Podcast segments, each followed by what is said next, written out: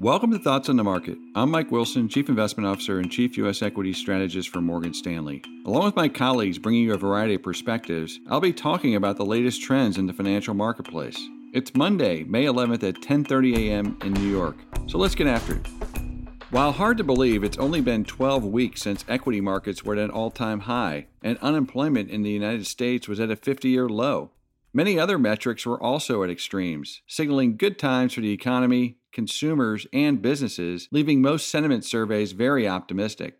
Fast forward to today, and the situation couldn't be more the reverse, starting with the U.S. unemployment rate at an 80 year high. As a result, both consumer and business confidence measures have fallen sharply, while most stocks are still 20 to 30 percent below February levels, even after one of the largest rallies on record. A month ago, our conversations with investors centered on how much downside was left in this bear market and how low the equity markets would trade in the inevitable retest of the March lows. Today, those conversations are quite different, as most investors are no longer of the view that the equity market will retest those lows, but rather are asking how high it really can trade given all of the uncertainties we face in the recovery. In short, it's a different kind of bearishness, one that accepts the extraordinary policy response as having done its job to stop the decline, but skeptical it can lead to a sustainable recovery. Our view is that we will see a V shaped recovery for two reasons the record steepness of the decline in activity and the unprecedented policy response. Nobody really knows what the reopening of the economy will look like or what surprises are in store along the way. However, reopening has begun, and once it's underway, it will be very difficult to go back and lock down the entire nation again, given the severe economic consequences that are now obvious and the pressure on governors to let people go back to work.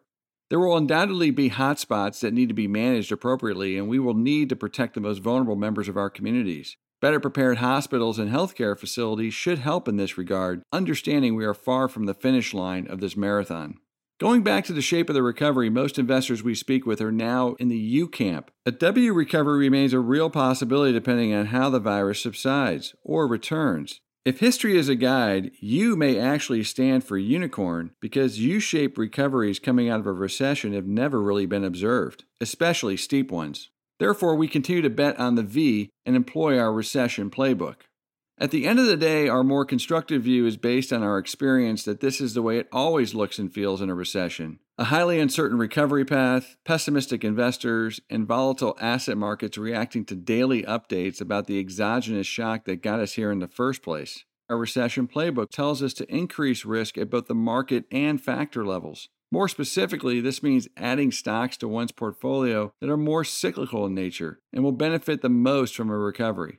Given the excesses of the last cycle were more concentrated in the corporate sector, we prefer consumer cyclicals to capex beneficiaries. This would include housing related businesses, consumer durables, apparel manufacturers, and even certain leisure and travel stocks. We would also balance this with high quality stocks in the consumer staples and healthcare areas and select technology stocks that benefit from well established trends going into this recession around digitization and cloud. Thanks for listening. If you enjoy Thoughts on the Market, please take a moment to rate and review us on the Apple Podcast app. It helps more people to find the show. The preceding content is informational only and based on information available when created. It is not an offer or a solicitation, nor is it tax or legal advice. It does not consider your financial circumstances and objectives and may not be suitable for you.